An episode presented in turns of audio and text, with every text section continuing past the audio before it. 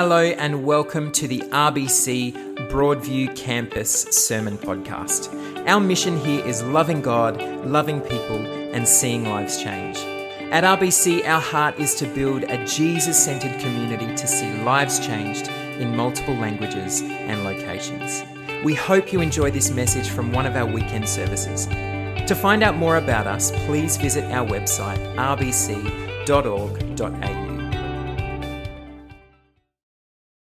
it's great to be here um, with you all today here at Broadview and um, online with, with RBC online as well.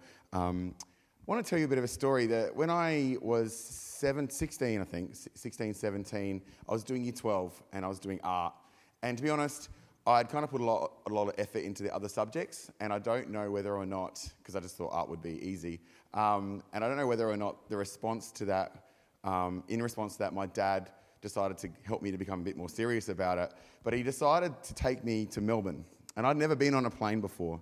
And uh, we, we flew to Melbourne and we went to the, um, the art gallery and a bunch of different spaces there. And it was actually really great to have some one on one time with my dad. It was also great because that was 1997 and the, the Crows, or sorry, 98, and the Crows were actually playing quite well. So it was good to be in Melbourne at the time. Um, but we got on the plane and I'd never been on a plane before. And I remember walking, and I knew what my number was with dad, and I remember walking past these bigger seats with more room on the way in.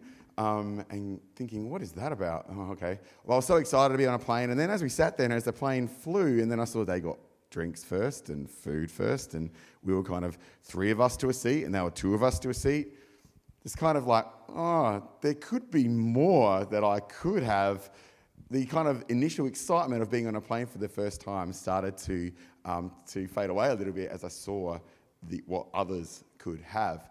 And then, um, you know, I've flown overseas a little bit, um, and it's been a lovely blessing to be able to do. But I remember uh, Rachel and I were going to a friend's wedding in Ireland, and we were so excited to go um, and, and to be with our friends who were getting married over there.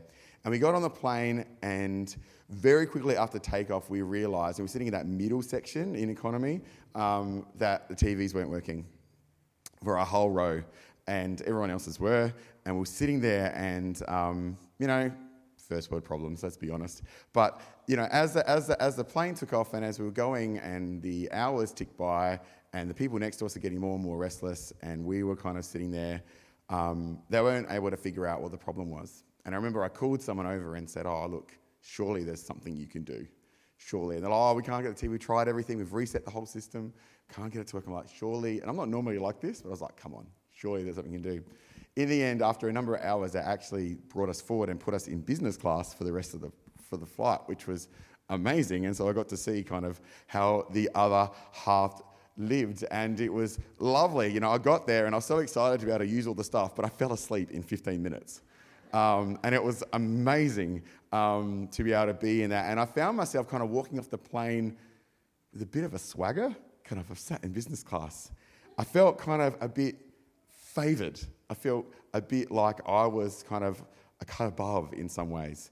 Um, and that's what we're wanting to talk a little bit about today this idea that some can feel more favored than others and how counter that is to God's kingdom. And so today we are um, continuing our, our series called Walk the Talk, journeying through um, the letter of James. Who is enjoying James? Are people enjoying going through James together? Elsabeth is um, seeing some nods. Um, it is great to go through James, but as Rachel said uh, in her first week, it is a little bit like a finely crafted punch in, in the gut uh, for us because um, he speaks directly to the way we live. And so, without any further ado, let's get straight to it. From chapter 2, verses 1 to 14, I'm reading from the NIV. It says, my brothers and sisters, believers in our glori- glorious Lord Jesus Christ, we must not show favoritism. Suppose a man comes into your meeting wearing a gold ring and fine clothes, and a poor man in filthy old clothes also comes in. If you show special attention to the man wearing fine clothes and say, Here's a good seat for you, but say to the poor man, You stand there, or sit on the floor by my feet, have you not discriminated among yourselves and become judges with evil thoughts? Listen, my dear brothers and sisters, has not God chosen those who are poor in the eyes of the world to be rich in faith and to inherit the kingdom he promised to those who love him? but you have dishonored the poor. Is it not the rich who are exploiting you? Is it, are they not the ones who are dragging you into court? Are they not the ones who are blaspheming the noble name of him to whom you belong? If you really keep the royal law found in Scripture, love your neighbour as yourself, you are doing right. But if you show favoritism, you sin and are convicted by the law as lawbreakers. For whoever keeps the whole law and yet stumbles at just one point is guilty of breaking it all. For he who said, You shall not commit adultery, also said, You shall not murder. If you do not commit adultery, but you do commit murder, you have become a lawbreaker. Speak and act as those who are going to be judged by the law that gives freedom. Because judgment without mercy will be shown to anyone who has not been merciful. Mercy triumphs over judgment. So, the question I think we need to ask ourselves as we read this passage in James is Does favoritism exist in the church? Can favoritism exist in our church? Can it exist in any church? I think the answer here, and James is really clear on it, is absolutely it can. It can because it is actually so prevalent in the world around us. I remember there was a couple of times where I've experienced it, and you might look at me and go, well, look, you know, you're a handsome, white, young man, and you know, you'd be, fine. You'd never have experienced favoritism. Um, but I remember a couple of times when I've experienced it. Um, there was a time when I went to a national, a national youth conference. And I'd never been before, and I was so excited. And there was over a thousand young people there. It was in this huge church. And um, during the meetings, God had moved mightily. The band sounded great, and the speakers were really engaging. But what was actually really cool was to see some of the decisions people were making and the lives that were being changed. And I really felt God's presence there, not because of the band and not because of the speakers, but because He had individually spoken to me. And I remember there was one meeting that was particularly incredible. And so much so, I wanted to go and chat to someone. I wanted to be able to connect with someone and kind of process it a little bit more. Um, but I couldn't find anyone. The meeting had really only just finished, and I, I, couldn't find anyone. I couldn't even find my own, my own youth pastor. Um, and I was, as I looked and as I asked around, and then when I finally found people later, I actually found out it was because they were all hanging out um, in this special room together afterwards. This room had free food, it had free drink. They were um, hanging with all the speakers that had come from all around the world. They were hanging with the band that sounded so great, and all the other youth pastors were kind of there. Um, they actually called the room the VIP room, the very important person room. Um, and I never forgot that feeling. I never forgot the feeling of, of being so excited about what God was doing and feeling so included by God. And then, in a brief moment, feeling so excluded and feeling so separate after God, after all God had been doing, and it didn't sit right with me.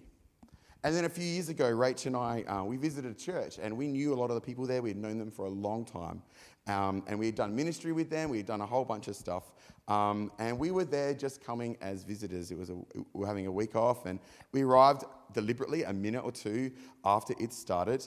Um, and being the kind of church that it was, it started right on time. Um, and everybody kind of wanted to sit in the front rows and kind of be close to all the different things going on. It was a very kind of charismatic place.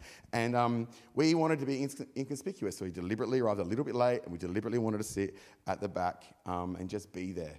Um, but instead, as we walked in, one of the key leaders saw us and they wouldn't let us sit at the back. We said, look, we want to come, we want to sit in the back. We don't, we just want to be here ourselves. But they wouldn't let us do it. And instead, they took us all the way down to the front row and placed us right in the middle. We were taken completely to the front. Worship had started. We'd been, we were there just a couple of minutes late. And being led to the front row and being led to the center, we were next to all the leadership in the church. And um, that was their culture. And it was, to be honest, this is their way of honoring us. It was a way of actually, you know, bringing us in in a way. Um, but I remember feeling so incredibly embarrassed as I walked up the front and as people looked at us and as rooms like seats were like emptied for us and all this sort of space was given to us and we were given kind of the prime position in the front room. And then afterwards, we were given priority coffee know, had coffee afterwards and everyone else had to line up. Well, they came and gave us, and we weren't there in any official capacity at all. And we were given this priority coffee in front of everyone. We could see everyone kind of looking at us, wondering who were these people, who were these, these special people that were getting given all this treatment. And as I said before, we, we appreciated, we actually appreciated the welcome, but we were fine to sit in the back. We were fine. We had each other and we knew that we'd get to talk to people afterwards. We knew that people would, some people there would know us. But this level of preference that we received didn't sit well. And maybe it's because of what, I've, what I'd experienced before when I was the one who was excluded. And now I'm the one who's being pushed and almost forced to exclusion among other, um, above other people. But favoritism isn't always as obvious as this. And to be honest, often favoritism in any space, whether it's in the church or not, can be way more harmful than the, the ones that I've just mentioned. And so James is challenging each of us. He's challenging the audience of this letter because, because we are human, because we naturally show favoritism, because we live with sin, and, and so we can show levels of favoritism to different people. And it is what we see in the world around us. I mean, Darwin kind of had that theory of the strong overcoming the weak. It's something that the world has gotten used to and kind of thinks, well, that's just the way things are. It's why some nations can be completely forgotten when they're in war, and other nations seem to, their celebrity gets a new soccer ball and it's on the front page of the paper. And so I want us to ask ourselves do we hold favoritism too? Do we show favoritism? And I think the best way to do this is to imagine something together. God has been incredibly good to us as a church family. He has, it's been great to see new faces come in. It's been great to see what he's been building here. And I would like us all, just in this moment, to close your eyes, if you will, with me, and to imagine this church filled with people. Imagine it completely filled. Imagine people have come in from everywhere and they're just hungry to know more about God, and God continues to build what we've already seen. And I want you to think what do these people look like? What color is their skin? What age are they? Do they have kids? Do they not have kids? Are they married? Are they not married? And to be really honest with yourself, when you instantly think of that picture, who is it that you see? Not who you think you should see, but who do you actually see when you imagine this space completely filled to the brim? Because I think that speaks to us, you can open your eyes, that speaks to us about the levels of favoritism that we can have. The image that we can have in our mind will speak to us about those natural things that we preference, those natural things that we put, people that we put before others without even meaning to. And so you can read in James's letter over and over again that he continually challenges the church in things just like this. And one of the things that he challenges the church most of all in is how they treat the rich and who the rich are in society. You'll see that he continually speaks about lifting the poor and he continually speaks down the rich. It's a common theme throughout James. And he gets right to that point here again in this chapter. And he does so because James isn't talking to a neutral audience. I think sometimes when we read these letters, we forget that they were written to a context. He's writing to the church, the, the churches, and he had led them for 20 years. He knew. He had seen what had happened in Acts 2 and in Acts 4. He had seen when they had shared everything. He had seen when um, everything was in a really great space.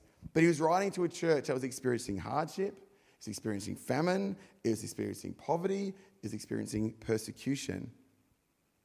And so you can imagine it, really. It, it, makes sense. You can imagine this scene where these church communities had been built on sharing everything they had, um, had come across times like the cities that they were in, which were hard.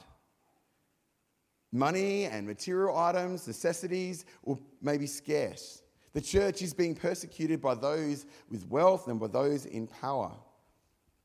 You can imagine in that context what might happen when wealthy people suddenly appear at the front door of any church gathering.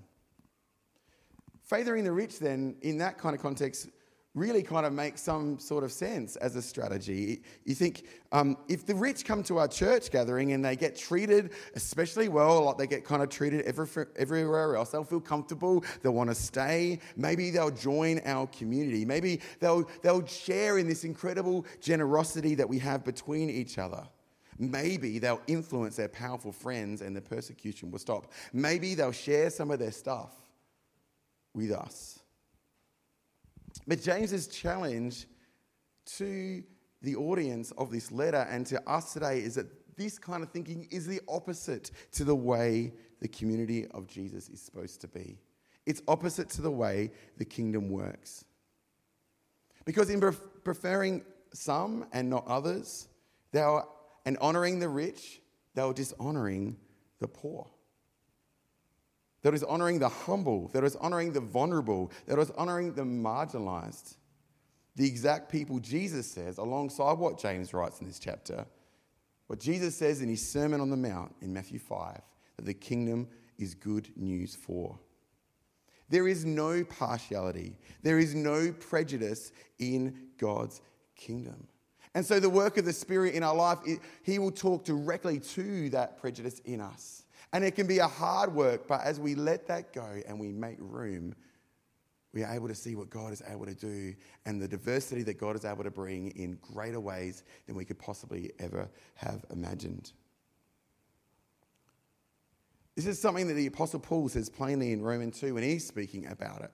He says, But glory and honor and peace for everyone who does good. First for the Jew and then for the Gentile, for God does not show favoritism. And he speaks of the oneness that God builds in Christ when he says, There is no Jew or Greek or slave or free or male and female, for we are all one in Christ Jesus. He's speaking to a church where the, the free had power over the slave, male had power over female. Jews had thought that they were the only ones, they were the favorites of God. And suddenly you have this huge mixture of people that God is drawing to themselves. And Paul is saying, This is what God is doing by his Spirit because there is no favoritism in God's love. And so James introduces his chapter with these same words. And I love the, um, he says, My brothers and sisters, believers in our Lord Jesus Christ, must not show favoritism. I love the way the message version says it when he says, My dear friends, don't let public opinion influence how you live out our glorious Christ orientated faith. So, why does James go so hard and so early on this particular thing? Why is this so important? Because when we show favoritism, when we show prejudice, when we show partiality, it actually speaks to us strongly about whom we serve. What we think richness is. James says the richness of God isn't found in wealth, it's found in relationship with Him. Don't you know that God, he says, has brought out his richness of faith on those who are actually poor by the world's eyes? That glory is found not in any of these things, the things that the world seeks glory in, but in Jesus alone. And how we speak should speak, how we live should speak of this glory. Favoritism, partiality, and preference and prejudice speaks actually more about our desire and where our heart is. It shows our own personal prejudice, it just shows our own desire for comfort, for safety, and for glory. Favoritism also speaks into how we see others. And, and if we see others maybe as something that we can get benefit from.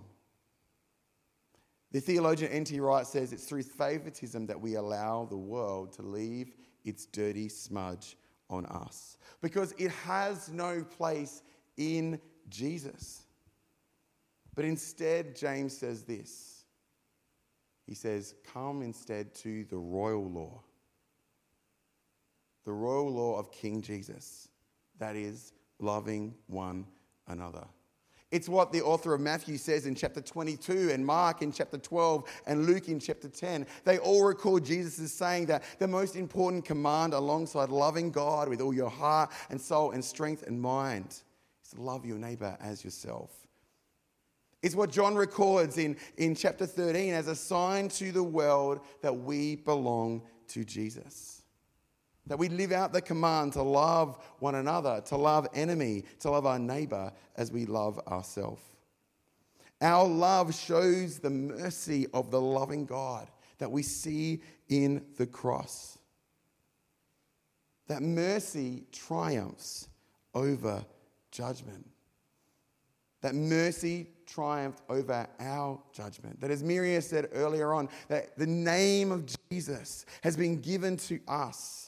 That everything else bows down to the name of Jesus because Jesus has done that work of grace, including us in Him. And nothing can speak greater than His name and what He did on the cross, what He wants to do in your life. And so we are all called to desire the opposite in fact, of what favoritism speaks of. To place ourselves last instead of first, to not show partiality. But if we are to be partial in any way, James really says, it's actually to lift the marginalized and the vulnerable and the oppressed, just as we see in the life of Jesus, to place ourselves beside those who no one else normally would. But to do this, we first have to acknowledge the prejudice that we all can have, the partiality that we can all show, and that desire for more that we can all have as well. That desire to put ourselves first. There are people that we can feel more comfortable around than others, if we're really honest. There are things in this world that we desire. There is the more that we would like, the security that we are attracted to as human beings. And James recognizes this as the human experience. He's not saying to somehow live sep- away from this in terms of it won't happen to you. But what he is saying is to look at that in the light of what Jesus has done. He says to recognize it, to repent of it, to turn away from it, to do that hard work, to turn away, and instead to practice life by the law of love that Jesus calls us to. To live as people happy, to use my picture from earlier on, happy to sit in the economy class of life, or even worse, sit in the baggage compartment, sit on the floor, because our destination is God's kingdom and the renewal of all things. And we should desire it not as some sort of sacrifice, but because our hope, in fact, as our heart attitude shifts, is that by doing so, we make others, we make room for others. We include, we point to the love of Jesus. We point towards the hope that we have in Him. We point to His new way that doesn't seek power and glory the way the world does. James says that we should speak and to act as those who are judged by our love and our love lived out. In fact, Paul's pretty harsh on this. He says in 1 Corinthians 13 that without love, whether we want to be super spiritual or we want to be super sacrificial, all of that stuff is just a clanging gong. It's a clashing cymbal. He says it gains us nothing without it. We can have the right words, we can say the right creeds, we can do the right things that we think is right, but without love, His love in our heart, none of that gains us anything.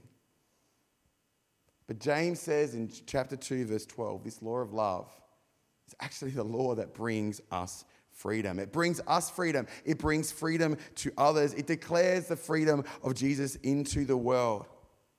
And it's through this love that we become ministers of a Christ centered reconciliation to the broken world. And we speak of the reconciliation that he has brought to us.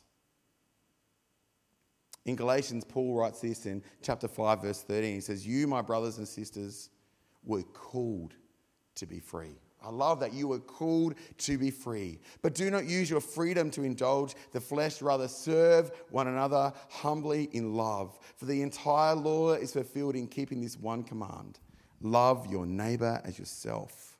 And a little bit earlier, he writes, The only thing that counts is faith expressing itself through love. You know what? I believe that when we show favoritism, when we realize that we hold a certain level of favoritism or prejudice, we're actually showing that inside of ourselves, somewhere, there is fear. And that fear is keeping us oppressed. It's keeping us bound to the broken systems of the world around us. Broken systems that don't speak of the love of God, that don't show His generous grace, that don't show His favor poured out for all, don't show His continuing faithfulness. They don't speak of the, of the God who loves the world so much that even while we lived in rebellion and as his enemies, and we've all can do that, he came and through Jesus made it possible for us to be his friends. And more than that, he, he gave us a belonging, and not just a belonging to a club, but a belonging to his family with him as our father. And we can know that belonging, we can know that fatherhood in our life. See, fear says that we need to seek glory.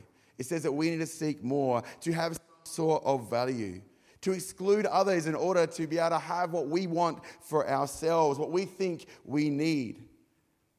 We want to stick with those who look like us, sound like us, smell like us, talk like us, wear the same kind of clothing as us, drive the same kind of cars as us, living in the same suburbs as us.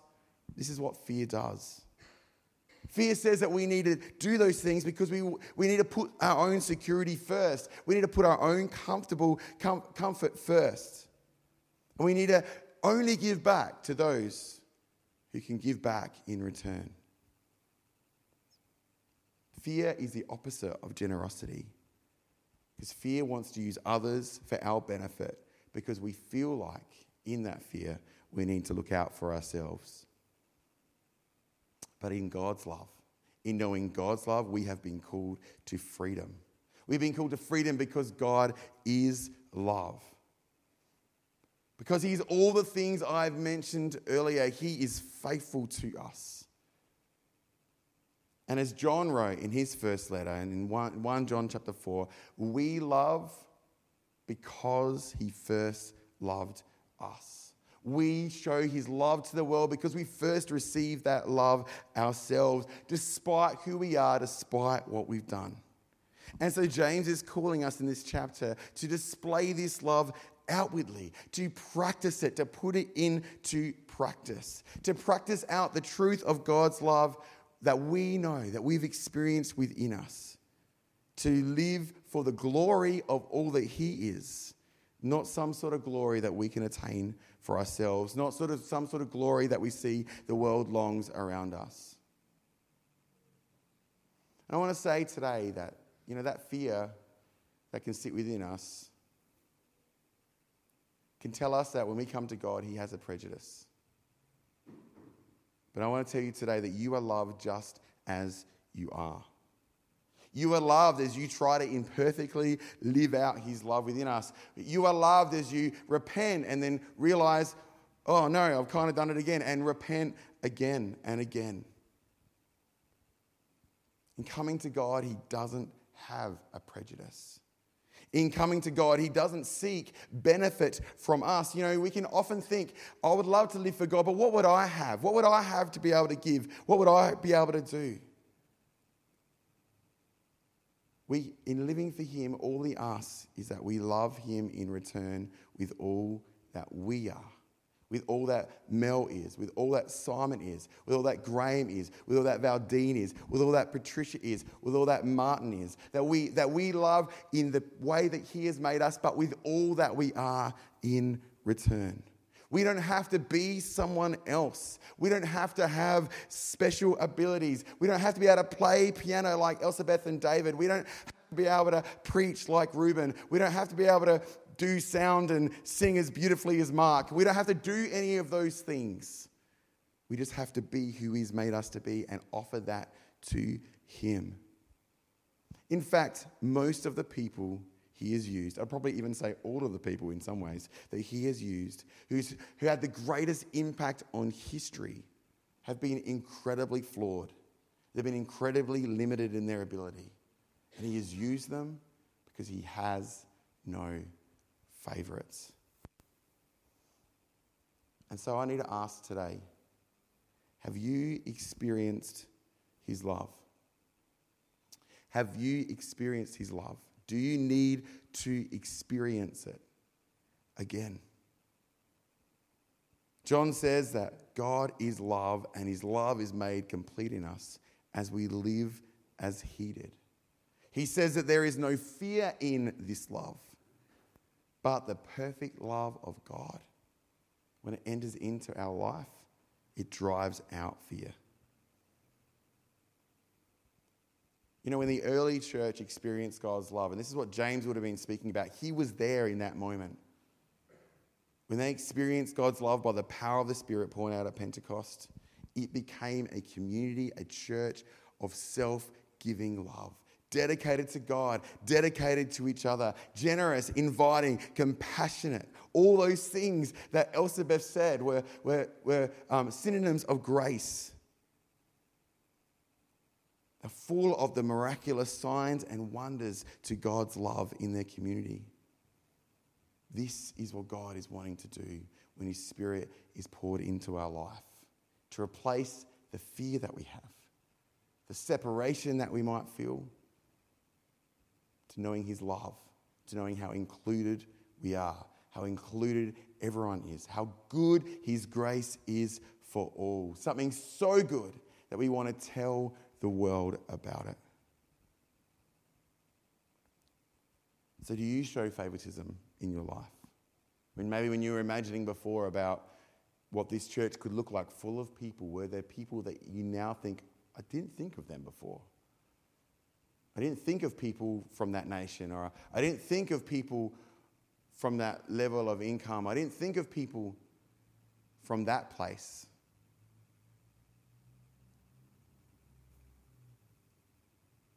And I want to ask yourself, where does that fear come from? Because I think we can all experience this. And James's call is clear bring it to the throne of grace together and know the freedom that we have when we receive God's love, a love that He's poured into us, and a love that He wants to pour out through us into others.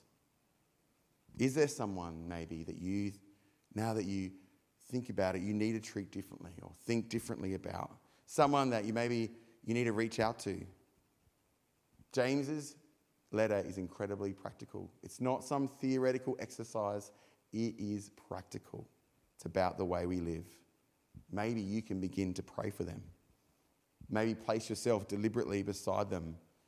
Introduce yourself to them. Make room for others unlike you. As we finish, I just want to. Um, there's an interesting thing about the letter of James is that, um, and I didn't get to hear Michael's sermon last week, so he may have actually mentioned this, but um, in English, um, we read it as the book of James, but its actual name is Jacob. The Hebrew name is Jacob. And so maybe we should be calling this the letter of Jacob. I think if you go to other Bibles, maybe German Bibles and things, it actually uses Jacob. It doesn't use James itself. Some say it's because um, they use the name James to honour the King James, who patroned the King James Version Bible. Somehow it enabled his name to kind of be placed close to Jesus, that you read of James this and James that. And if there is any truth to that, it's actually a beautiful irony that the book was changed to honour him in a way, a book that speaks so directly against prejudice, wealth, power, security, and glory that a monarchy so desires and celebrates. It's a beautiful irony. But instead, it points towards King Jesus, the King of glory, whose kingdom will know no end. A kingdom that invites all. It invites you to banquet with him. He describes this himself as a great banquet in Luke 14, where he says to his servants, Go out to all the roads and the country lanes and compel them, the sick and the poor and the lame, to come in so that my house may be full. He says to his sheep, he describes in Matthew 25 that whatever you did for the least of these, for the sick, for the poor, for those in prison, for those naked, Whatever you did to support them, for the thirsty, for the hungry, you did for me. Now come and enter my kingdom together. He has no favorites. Let's pray.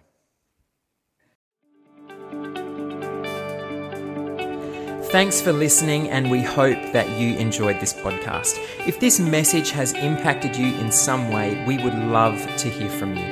You can contact us through the Hub online at thehub.rbc.org.au or through our social media links in the show notes. See you next time.